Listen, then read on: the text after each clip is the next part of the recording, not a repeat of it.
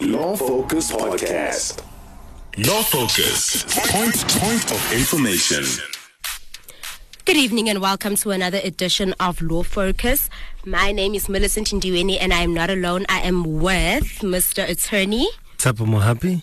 and together we will be your voice of law for the evening right here on VOW FM 88.1. So, this past weekend we celebrated Youth Day. Yeah. Where were you 43 years ago, Tapo? No, I was still a twinkle in my father's eye, Shem. I'm not that old. So you were not part of the 1976 Soweto no, Youth Uprising? No, no. Okay, well, we would like to celebrate Youth Day by obviously reflecting on the relationship between youth and the police. Yeah.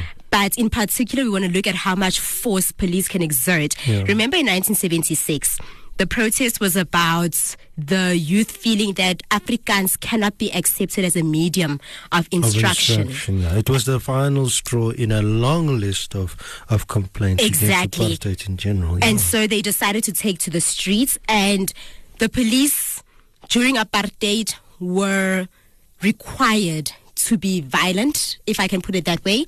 They needed to be very forceful in how they related to people who were always ready to cause chaos, the black masses who were not willing to be under their subjugation Yeah. and the authority of the apartheid regime. Yeah, I mean, the police force was a very important part of ensuring uh, that the apartheid structures remained in place. Mm-hmm. Uh, and, and their ma- primary use of, uh, of law enforcement, in inverted commas, was in fact uh, to be terrorizing Exactly. the indigenous population. So we want to look at that and, and ask the police whether they are happy with how the police force has been throughout now democracy. If there are any changes in particular the, the you know pertaining the the violent nature that is so turbulence uh, within the police force. And this is not just a south african problem by the way it's a global phenomenon.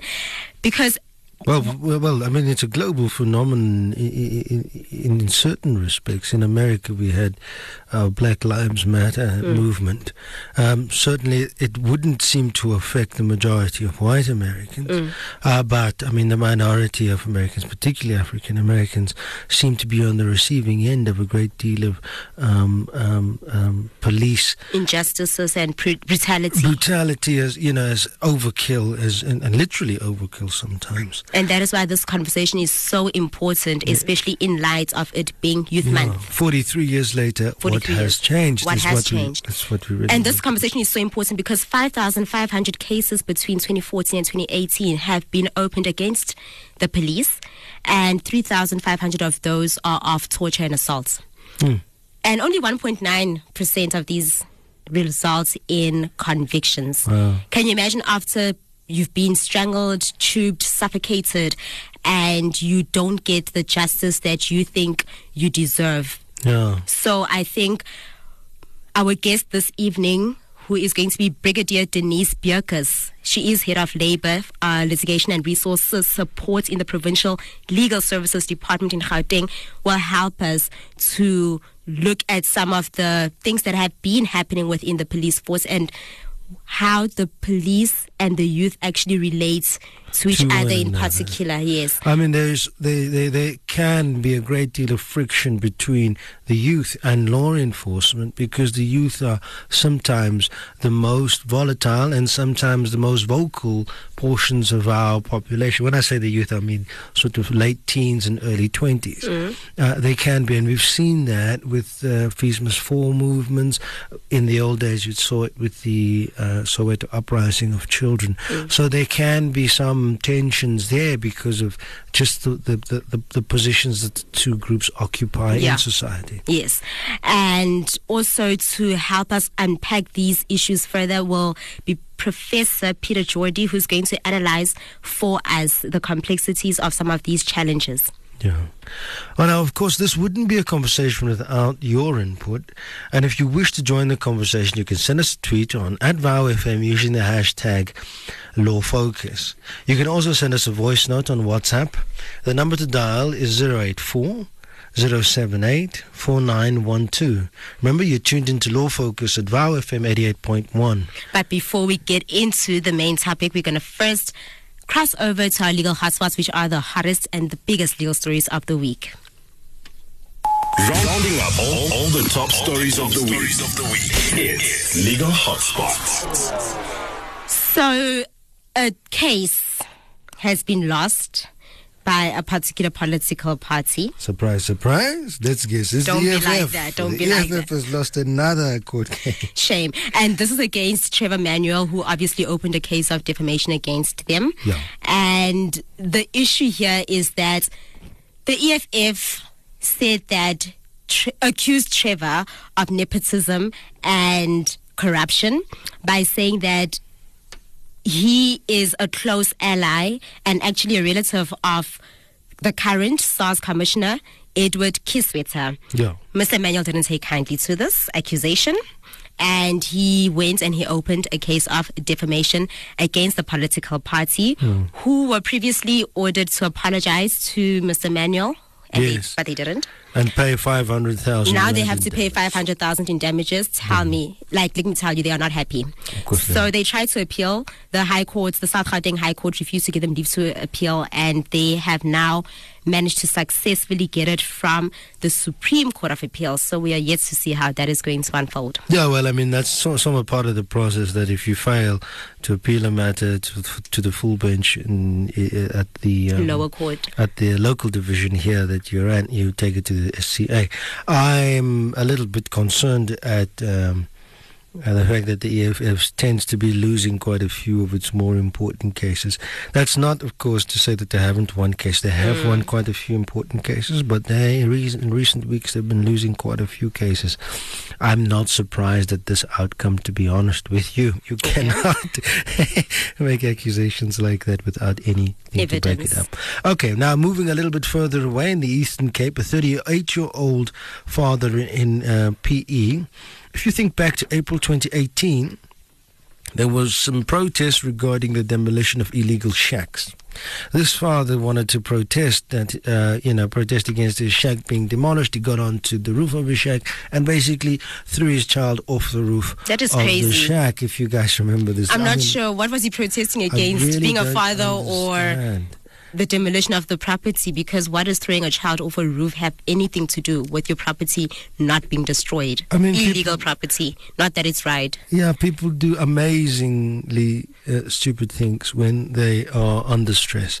Um, what is interesting here is that he's finally had his day in court and he's been given a suspended sentence by the New Brighton Magistrates Court. Do you think he's back at home raising Yeah, his it- child? This this would be of concern. I expect that there will be conditions attached to his suspended sentence, uh, but the fact that he isn't in jail is interesting uh, because of the victim involved is a minor and a very very young child as well very vulnerable and who knows next time he has a fight with the mother of his child or anybody else will the child now become uh, part of of that protest against this individual yeah, very worrying. But okay, that is what has happened. A suspended sentence for that man there.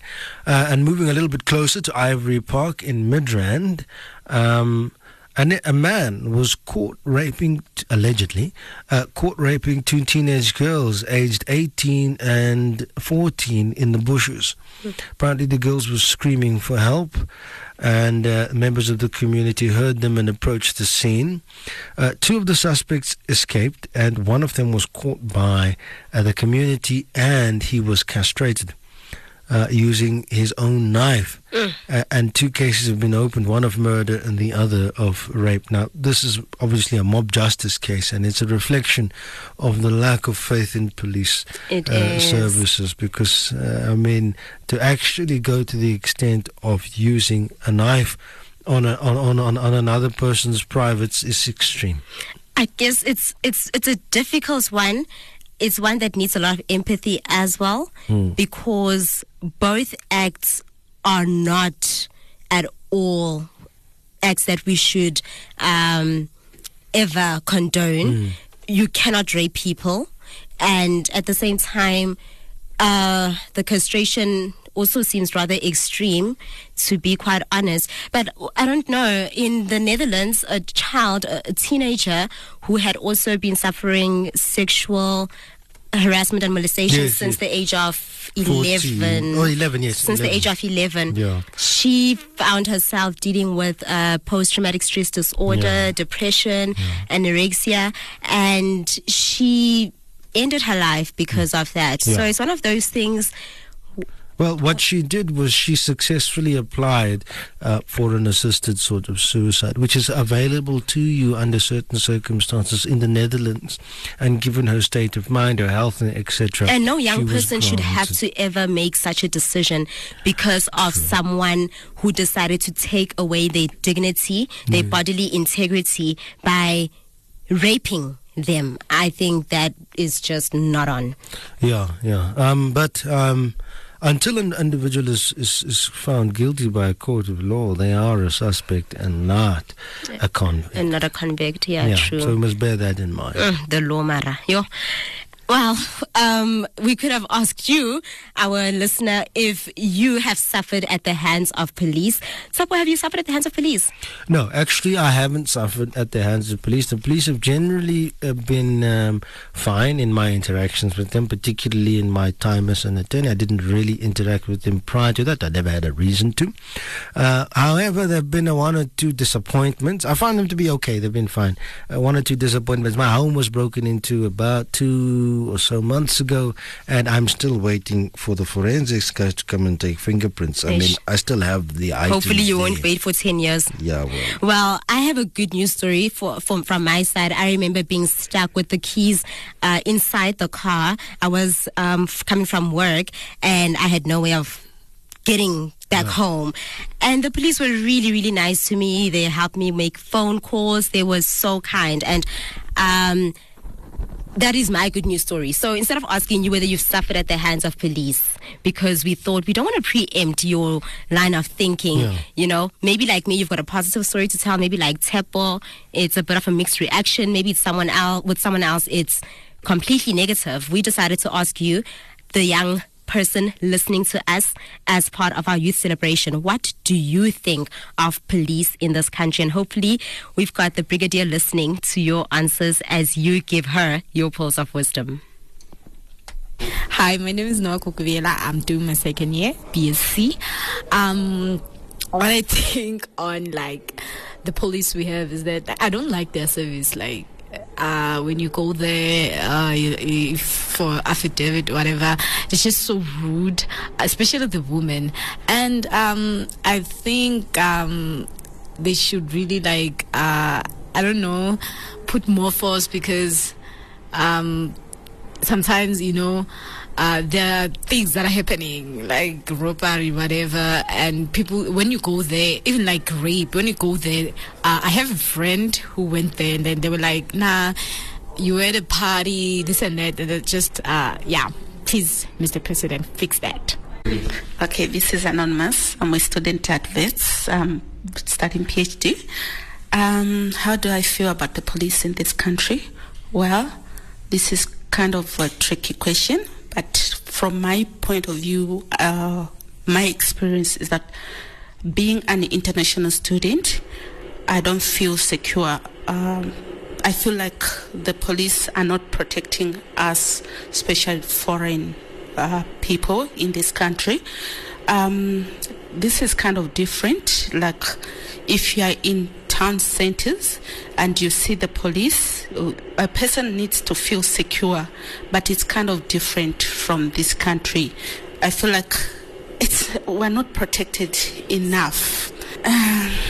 So I'm not protected. Thank you. Uh, my name is Mtandeki Ndlambuzi. I'm a Wits student. I'm studying electrical engineering second year. And my view on the police in this country is very, it's, it's obscure because I can't really say that all of them are the same, you see. So the, I, I feel like majority are more in it for like the money and the privileges, you see. Because like a lot, like uh, in a lot of places, the the reaction time to like a an emergency or a crime is like it's it's quite slow, like an hour. Like people wait hours for for the police to respond to the emergencies. Where in other areas, like it's it's quick, like ten minutes, the police are there. What happened? You get like some help. Sometimes even catch the criminals on time. You see, but like for certain areas, maybe like townships or whatever, uh, the service is really bad. Like it's it's quite horrible to be honest with you, because because I they broke into my house I think like two years ago, and we called the cops, and then the cops are like they're on their way. We called them like maybe like five minutes after the incident happened, like the guy was gone already, and then the cops came like an hour later, like literally an hour. We sat in the house thinking the guy's gonna come back, maybe try to finish us off because he had a gun, you see. So like my my view is that it's the police force right now is filled with a lot of lazy people that don't deserve to be there and there's there's there's a, there's quite a, a lot of them who who deserve to be who work hard, who do their job, but like a lot of them are just in it for, basically for the show. That's that's how I feel. Hi, this is Anonymous, and I'm doing my master's at Wits. I think the justice um, system, or rather the police system in South Africa, is a bit. It's just scattered all over the place because a lot of um, these young people who go into the police force actually go there for for the money. And usually if you like take a job because of the money you you end up not doing the the job right. And that's why we usually get a lot of um, these police officers who are very corrupt and who will do anything to to make sure that um, they get the bribe or and bypass all the, the laws that applies to, to the justice system. So if you actually go into the police force with the aim of saving your country, like most um, older or senior police officers, that's when you actually love your job and do it the way or do it um, the best way you possibly can. Okay, my name is Sulan Zama. Uh, I'm a student here at Wits doing a master's in African languages. Uh, I think uh, my view on the police, I think them they serve uh, themselves they need to to be jailed because they are corrupt.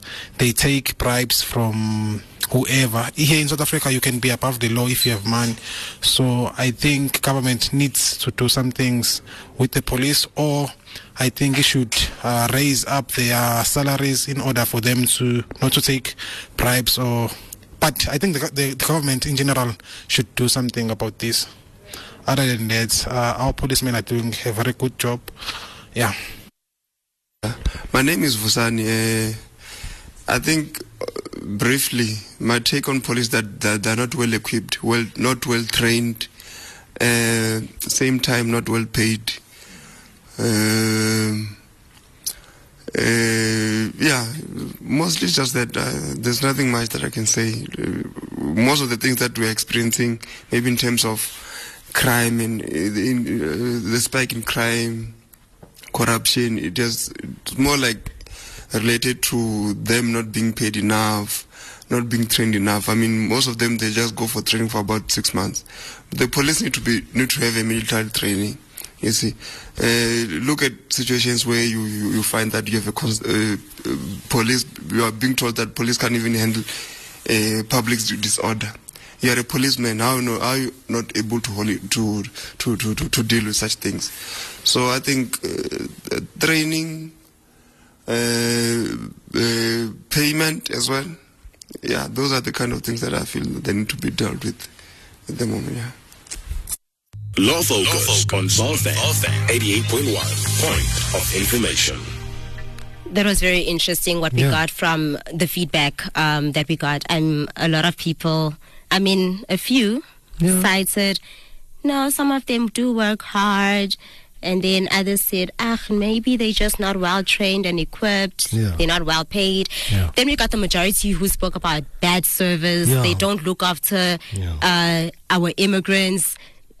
And basically, they are in it for the money. They handle like cases trivially, the bribes, I mean, corruption. I think interestingly, not a single one of them mentioned any ill treatment at the hands of the police. They talked more about poor service. They didn't speak so much. In fact, none of them spoke about any brutal and brutality Unless perhaps or, we or had- anything along those lines. But yes, we have a group generally in Braamfontein we were of a particular. Yeah, maybe if we asked about fees must fall, we would have gotten a very different kind of could answer. yeah, but it's interesting that none of them did actually mention anything about police brutality. Although someone did say that the police must train at the military. Yeah, yeah, which is yeah. okay, uh, joining us now is Brigadier Denise uh, and she's the head of Labour Litigation and Resources Support uh, in the Provincial Legal Services Department in Gauteng. Um, hello, Brigadier. Hello. Brigadier Bierkus, are you on with us on the line? Okay, it seems we don't yet have uh, the Yeah. brigadier on the line with us because we want to basically find out from her whether she actually agrees with some of the things that the youth have been saying. Brigadier, are you now with us right here on Law Focus? Oh, can you hear me? We can hear you loud and clear. you. Welcome to the show. good. You are with Tepo and Millicent. I don't know if you were listening. Did you hear what the youth had to say about the police? Yes, I was listening. Obviously, some of the comments are concerning, and, and other ones are, are, are positive. Yes, yes, yes. Um, uh, well, uh, Brigadier, you know, uh, recently we've just uh, celebrated um, Youth Day, uh, which is the commemoration of quite a, a few youths losing their lives in the fight for democracy in this country. And um, in moving forward, uh, one of the things that changed in the South African police force was that it became referred to as the police service, um, and um, some of the ranks changed. Okay, they changed back into military style, but are the youth seen generally as an ally of the youth? Would you say that? Sorry, you just broke up again? Sorry. Just ask a question again. Sorry. Have you? Would you say that the police services have moved from being an adversary of the youth in the past to being an ally of the youth today? Sorry, you broke up again. Oh, the the position of the youth and the police. In the past, it was very adversarial. There was antagonism between the two, particularly in the old days. Would you say that that has changed now? That the youth and the police see each other as allies? I think it's changed a lot. If you look at uh, many of the youth programs that the South African Police Service is running at the moment, and also the attitude of our scholars and youth and our students towards the South African Police Service, I think there's been a huge change, you know, over the past 10 or 15 years or so. Hmm. Is it a good change or is it a bad change? No, a very positive change. If you look at, um, you know, things that we have running at the moment, the different programs within the South African Police Service, our interns that we have, our intern program, you know, our different um, programs with the youth, you can see definitely there's, there's a positive change towards the South African Police Service. Um, it's not as antagonistic. You've got um, the youth actually interested in becoming members of the South African Police Service and working for the South African Police Service, which wasn't like that before. Mm, mm. Yes, in the past, uh, you know, becoming a police officer was seen as something abhorrent, which has changed. Um, so, um, if we move on to perhaps um, the use of force when we effect an arrest. Now, there are certain instances um, when it is required of a police officer to use force when effecting an arrest, uh, given perhaps that the suspect is dangerous or that the circumstances will dictate that the use of force. Is this well understood by the public? This ability and, and sometimes need to use force. Do the public really understand that it's something that can and does happen and that it's not outside of the bounds of the law? I don't think it's always very well understood by the public. I think one also has to, you know, distinguish between a situation where the police are using force to effect an arrest in terms of the Criminal Procedure Act, and also where the police are, are forced to use force with your demonstrations and protest action. But, you know, there's a perception with the public that they have this absolute right to do certain things. Mm. But I mean that that the right of, of one person infringes on the rights of another person. Yes. So, um, yeah, so there's often a lot of confusion with the public who get very angry with us if we use any kind of force to make an arrest or in a, you know, a demonstration or protest action. Yeah, I mean, you did mention that the use of force is also in line with the Criminal Procedure Act, but then how do you distinguish what an what adequate force is and what too much force is? Is it a fine line between the two? And there is a very fine line. If you look at Section 39 of the Criminal Procedure Act, when a police official is effecting arrest, he or she is given the power to, you know, if a person will not um, will not, not submit to custody or submit to that arrest, that he can actually place his hand on the person's body or use force if necessary. And that's where your Section 49 also comes in, which gives a police official the power to, um, you know, to use force. And unfortunately, in some circumstances, when it comes to protecting, you know, life and limb, sometimes the use of a firearm is used, which can lead to deadly force, which over the years has been very, very controversial. Mm, mm, mm. Even before the Constitution came into effect, the interim Constitution in 1993, your Section 49 of the Criminal Procedure Act was always historically very controversial. Yes, yes. Now, um, the right to protest in this country is now sort of inherent. However, most people don't know that actually there's a process of giving notice, etc., to your local authority, and so a lot of protest marches are done spontaneously in this country, and uh, the vast majority of them will actually not result in anything. The police will use a great deal of restraint, and and either not break up the march at all if it remains peaceful, or they will break it up very strategically if it is uh, uh, becoming a problematic one.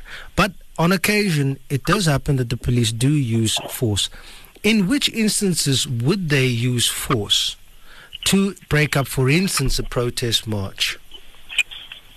Yeah, I think the use of force by the South African Police Service during your demonstrations and protests is also probably the one that the public, you know, tends to understand the least because although the Constitution gives you the right to, you know, to protest peacefully and to demonstrate peacefully, that right is not absolute and can't infringe on the rights of other people. Yes. I mean, you can't have um, you can't have a march that is is disrupting, you know, your highways, your N1. People can't get to the airport, can't get to work. So there's you have to have that fine balance between the two, and then you also get your demonstrations, even those that have gone through the procedure of giving notice and have been, you know, an approved route, that can turn nasty. Mm, mm, where the mm. South African Police Service see that, you know, there's going to be, there's either already been somebody injured or somebody killed, or there's going to be, you know, um, serious damage to property, where the South African Police Service then has to use force Mm, mm, mm. to, to disperse that march, even if, if it has been a march that's been improved in terms of the Regulation of Gatherings Act. And that's often where we get our most criticism from. Yes, because know, that's the most public one, isn't it? It's the one that makes the Yeah. news. Yeah, we're sort of damned if we do and damned if we don't. Yeah. You know, damned if we if we do, uh, you know, respect the right of people to protest. Um, I can perhaps relate a, a personal story where a, a person who couldn't, who'd been struggling to get a job for a year, and they was pre- prevented from going to her first job interview by protest action. Mm, Who sat in my office crying and said, "I've been trying to get a job for the past year. This protest action prevented me from going for a job interview." Um, you know, so that's the right of of one person who'd been infringed to give other people the right to protest. Yeah, that's correct. Now, have you picked up in your experience that there is a gap between the training given to police officers to deal with those highly contentious or volatile situations um, and the situation on the ground? Is the, is, is the training in those scenarios where you're faced with a hundred or, or 200 young people, perhaps even teenagers, who have really no real understanding of the law, sometimes don't appreciate consequences that well. Does our training as the SAPS or Metropole, does it cater for that kind of situation and how to deal with it?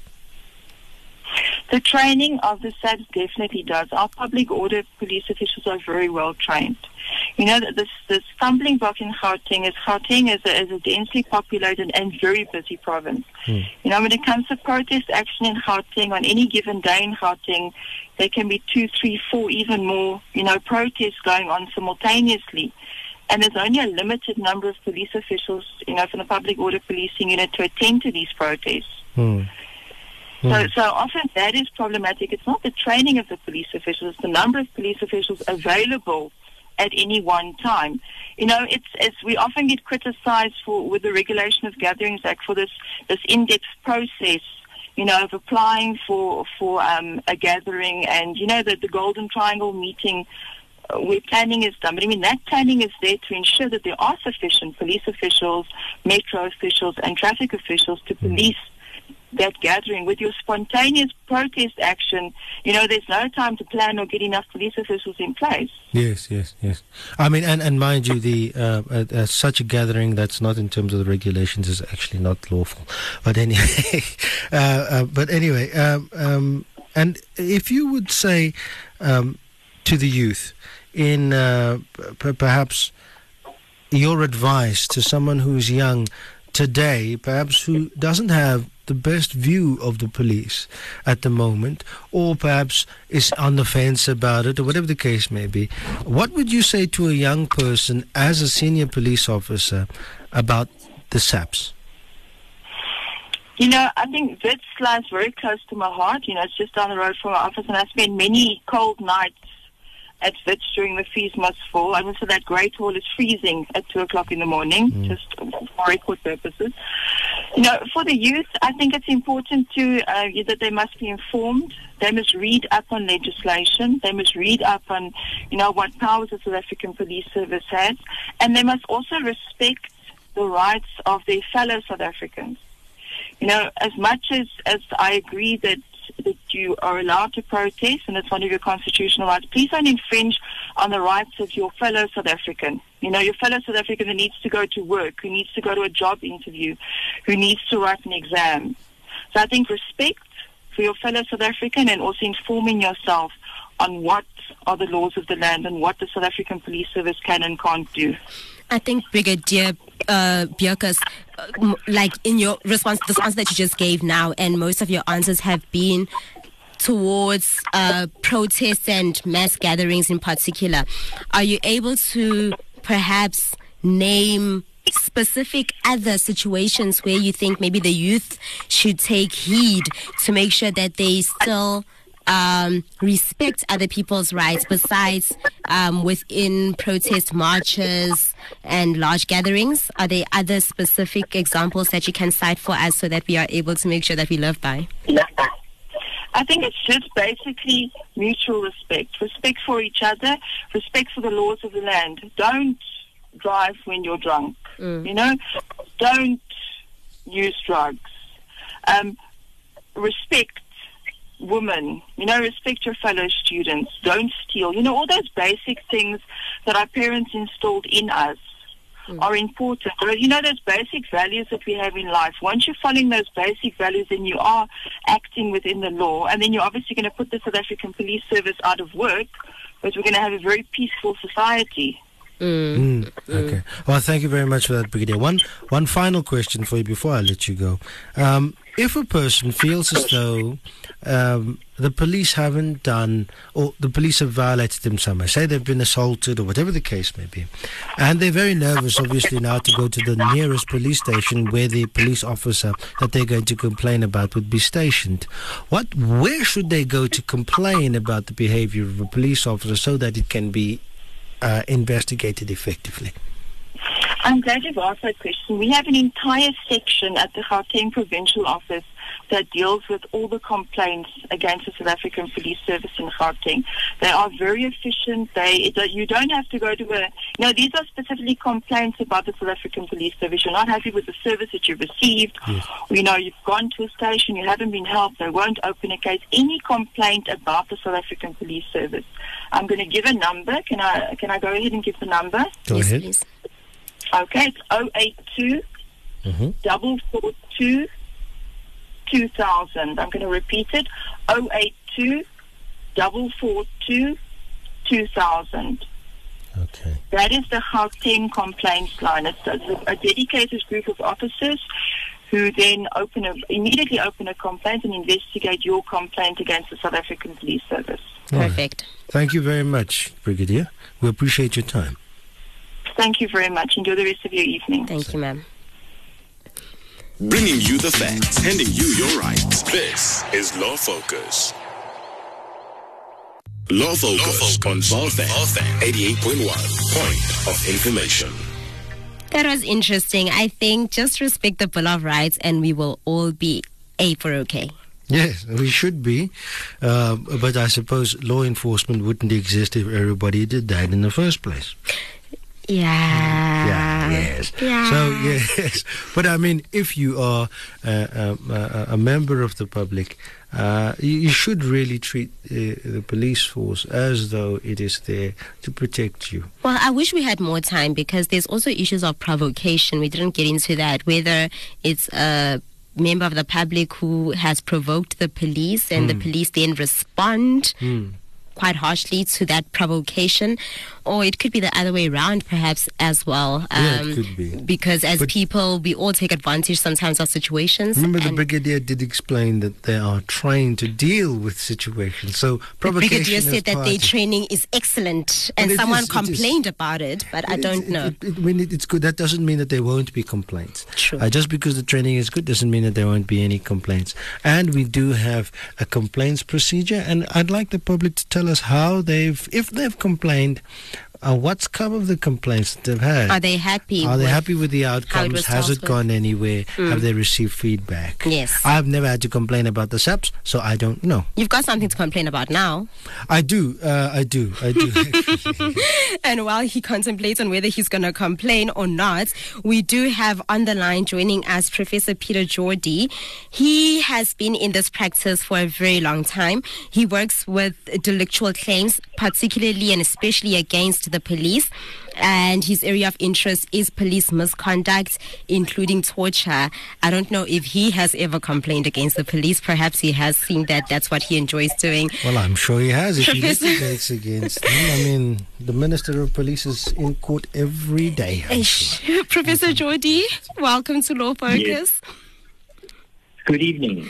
Yeah. And hello to your listeners. Thank you so much. You are together with Millicent and Tepo here. And we are glad that you are joining us. Let's start by asking you Are police, uh, the use of force by police, is it to intimidate and instill fear instead of as a last resort for non compliance generally? Well, I, policing is a complicated business. So I'm sure that there are cases where police use force appropriately and as a last resort. And there are also cases where police act improperly. Um, the police force is a large organization with thousands of members, and it's interacting with members of the public every day across the country. And although the, the Minister of Police is in court facing civil claims every day, um, actually, I think it's a fairly small number of claims considering the number of police overall and the reach of the police across the country. Right. Yeah. Yeah. And, and and for you in particular who specializes in this line of work, what are the common cases that you have dealt with involving the use of excessive violence by the police? Well, I deal with arrest and detention cases. I deal with malicious prosecution cases, assault cases in, involving simple physical violence, and also cases uh, arising from shootings and things like that, as well as torture cases. Now, torture cases are not that common, but and they seem to come in waves. Sometimes I get none, and then suddenly there's a rash of cases. Um, uh, what are the kind of cases I deal with commonly? Uh, are shooting cases, and you know I have a few torture cases, but not that many actually. You, you, you mentioned that some of the cases that you get do come in waves. Would that now be where, for instance, the police are having a difficulty in a particular area? Um, f- so with law enforcement, and then you find that um, that is the area in which you may have some uh, laxity in discipline, and then you have these cases opening up because the police are just not coping with what's going on in a particular area. That could definitely be the case that the police aren't coping; they're under pressure, and there's a outburst of inappropriate violence. Mm, But you know, it's not simply a question of the police. The police are there to protect us, the community in general. But the community also has to play its part. Prior to the elections, there were lots of protests taking place in Gauteng. Yes. And there are allegations that certain political organizations, certain political parties, played a prominent role in trying to stir up those protests. Yeah. For um, to, to, to, to create bad sentiment to the to, to, to the party governing at the time. It seems like we have lost uh, Professor Jordi for a moment. So while we try and get him back, I think he is mentioning a few important uh, points so far as well. And I think we really need to ask him next because the, the point of the public have a responsibility also Yes. to live within and make sure that they are responsible within the framework of the law is a very important one because we need to find out then who has a greater duty. Should it be both the public and the police, or is it perhaps the police as the specialists, the trained people who are working within the ambit of the law who have a greater duty to make sure that they always, even if they are provoked, um, work within the ambit of the law. I don't know whether you got my question, uh, Professor Jordi. Perhaps you can respond to it if you did. Sorry. okay, so. So you were on, you you you you you, No. said that the public have a responsibility to also make sure that they respect the law, and so.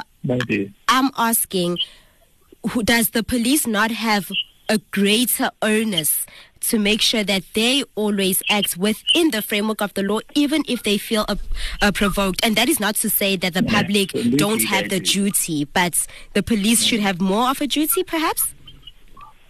Absolutely. I think the police have a, a duty to resist provocation. Mm. Mm. And I would hope that in their training, they are taught to resist provocation. And despite inappropriate behavior by members of the public, they try to respond appropriately and in a balanced way mm. on all occasions. You know, the police often have to act uh, in cases involving drunk people Yeah. Yes, and people are people under the influence of dr- drugs. So I'm sure they're exposed to provocations all the time. uh, very often. Yes. And, and, and, and would you say, okay, yes, continue, please? And I have little doubt that the law would require of a policeman a higher standard than could be expected from an ordinary member of the public. Absolutely. Okay. Well, uh, um, Professor, if you look at uh, our law and you see that, all right, we have the defense of private defense. Uh, to, to our listeners, that will be now when you act in your own defense or you act in the defense of a third party. Now, normally the private defense is fixed in time and space. So it's very narrow in that, you know, the, the attack must have commenced, it, it shouldn't all be imminent, shouldn't have ceased, and it should be proportionate to the unlawful attack against you hey, when you use the, your, your defenses. Now, that's fairly narrow, and often the, the role of law enforcement won't fall within the ambit of private defense neatly. And so then, if we left it at that, you'd only, for instance, have you might expose the police to unnecessary litigation. Okay, so then we have the legislature who enacts uh, the CPA, and they are then empowered under certain circumstances to use force, even if it falls not strictly within private defense. Does the public understand that?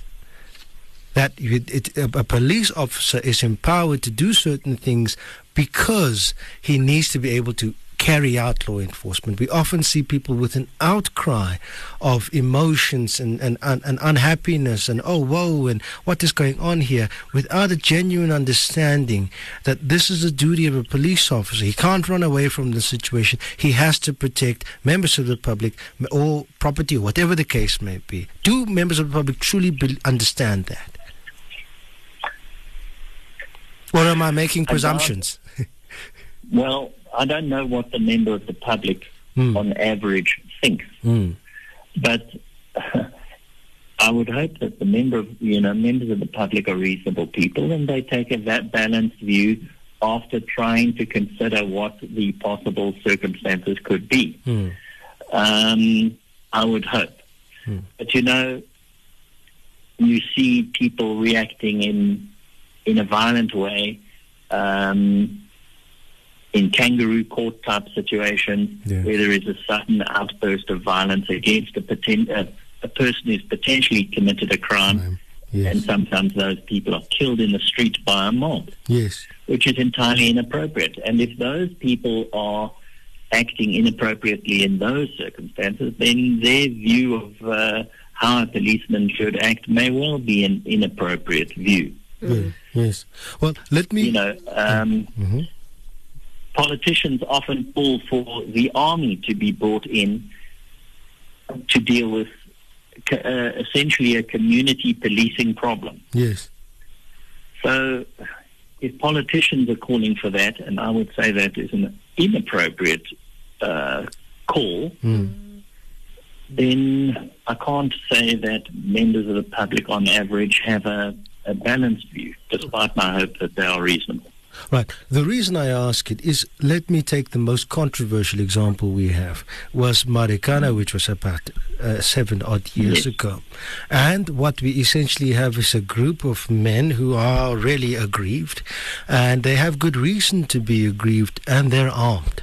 And they approach a facility and a a week or so prior to that, that caused the death of at least one security official.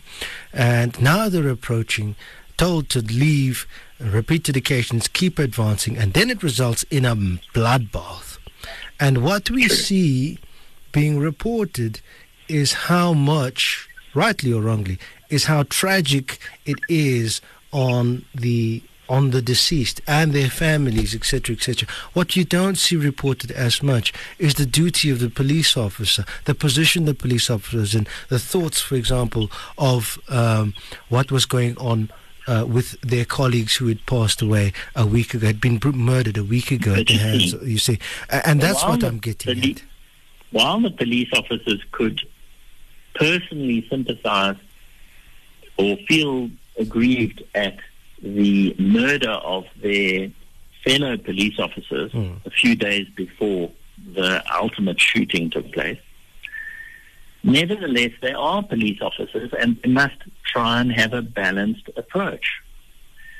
But as far as Marikana is concerned, I would say that the failure by the police was a failure to act with sufficient vigor from early on.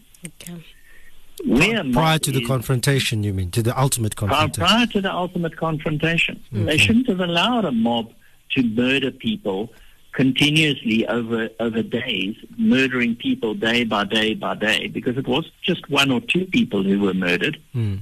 in the preceding days, and not just police officers.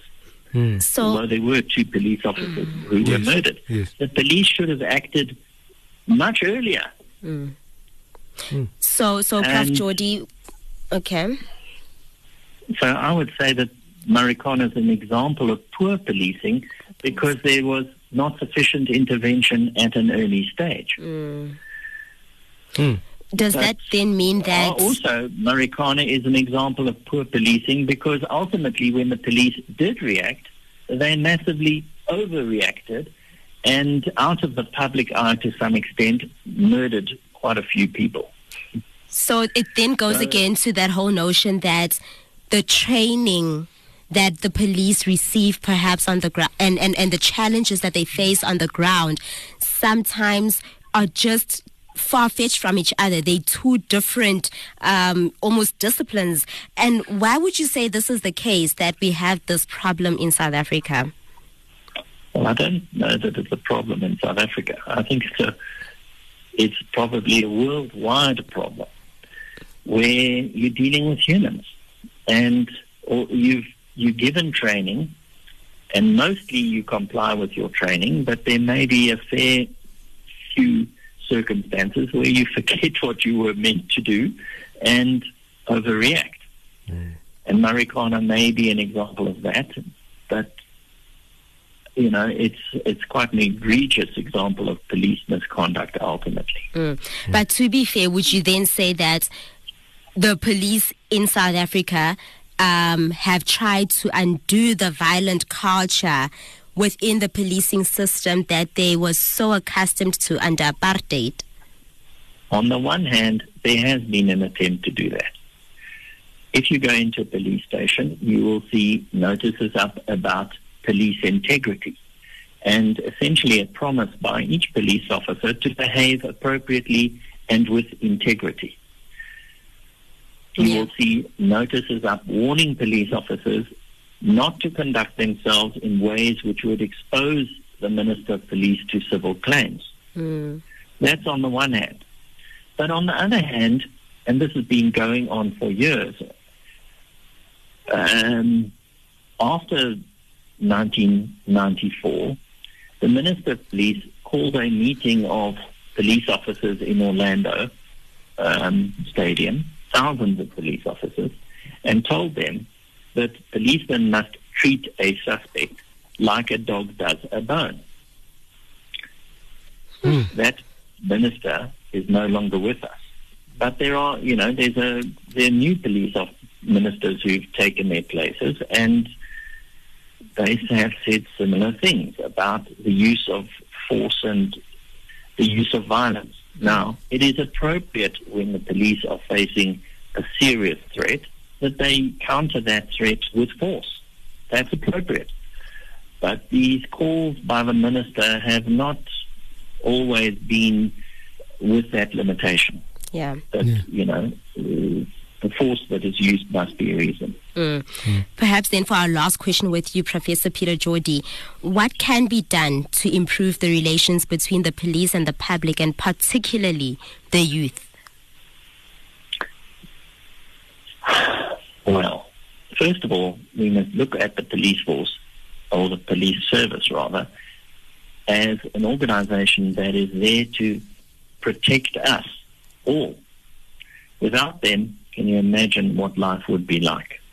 That's on the one hand. But on the other hand, I hope that the police reduce the levels of corruption within the in the police themselves hmm. and try to secure convictions of criminals. Because if they do that, the respect that the community has for them will rise and people will cooperate with them. Whether those members of the public are youthful or more mature, uh, older people.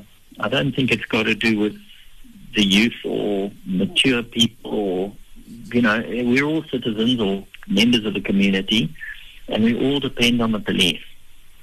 Um, we need to cooperate with the police. We need to give them information. If we have knowledge of criminal activities to take place, we should furnish that information to the police. And we must have high expectations of the police and hold them to those expectations. So your former, the former, the brigadier who was speaking to you gave you, uh, gave listeners a com- uh, telephone number where they can lodge complaints. When they see serious misconduct by the police, they should lodge a complaint. If you are aware of police taking bribes or set or trying to extort bribes from members of the public, let the police know so that those evil police officers may be rooted out Mm-hmm. and hold politicians to a high standard so that they, as our representatives, will hold government officials to a high standard. Mm-hmm. It, it works across the board. It's not something that is confined to the police. Absolutely, absolutely. Well, thank you so much for joining us tonight on Law Focus, Professor Peter Jordi. Thank you, Professor.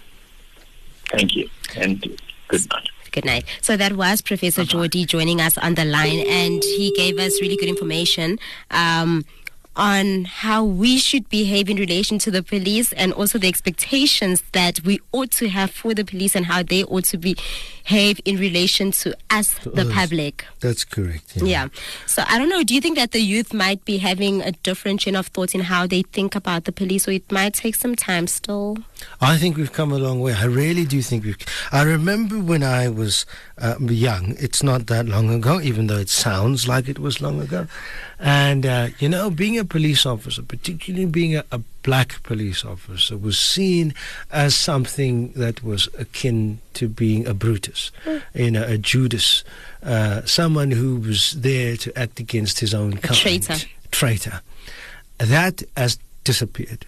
Uh, you don't find too many youths who have that perception of police officers anymore, uh, which is a, big step uh, in in turning people's minds away from it's us versus them. Yeah. But we still have challenges. I think we've come a very long way, but we still have a great deal of challenges Yeah. to work with, and and those will be my place as an individual, as a citizen of this country. What's my place in terms of law enforcement? Am I breaking the law? Should I allow others to break the law? What can I do when I'm unhappy about service? And you can, if you live in Gauteng, you can dial this number 082 442 2000, and that's the SAPS complaints number. Absolutely. Uh, I think, James, some of the you know, why the police have so much to deal with and why some of these mistakes of, if it's a mistake, police brutality, I don't think it's ever actually intentional. But it's also because some research states that they have targets that they need to meet for management. And if they don't meet tho- those targets, it becomes a bit problematic for them, you know? Every business has a target that it needs to achieve. So, you know, but, but South Africa does have a very high rate of crime, and on the And one- violence. Yeah, on, on the one hand, we do have a. Pol- uh, It's a problem. We have a police force who not only needs to be fighting crime, but also be seen to be fighting crime, be seen to be serious about crime, and not to be mollycoddling criminals. Yeah. On the other hand, we do want a civilized, working police force that that uh, uh, uh, processes its suspects and its arrestees or detainees in a humane manner. not militarily. Uh, yes, but and so we must find a balance between that. That they must be firm on crime, and where necessary, they will need to use force. Mm. And, and and if they don't exceed what the, the the amount of force that they should use, they should be fine. But where they do, we should pull them up on it. Yeah. But there must be a balance between the two. And in case you missed it, the Gauteng complaints line again for the last time 082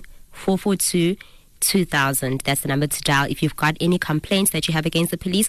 Maybe even compliments or, you know, and suggestions can be given. I don't think that's a bad idea. Let's do that. Let's help the police force in South Africa, yeah?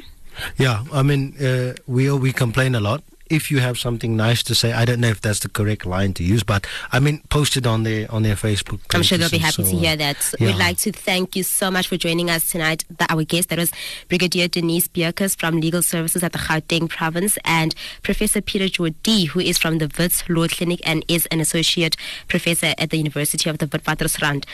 From our producer, Simba Honde, our technical producer, Kutlwano Sirame, our law focus researchers, Sisetu Zingelwa, Nelka Musita, Galeletsang Khame, Sipati Makafani, Tsepa Mohapi, and myself, Melissa Ndiweni. Thank you for tuning into Law Focus tonight. Law Focus on Vow FM 88.1. Point of information. Law Focus Podcast.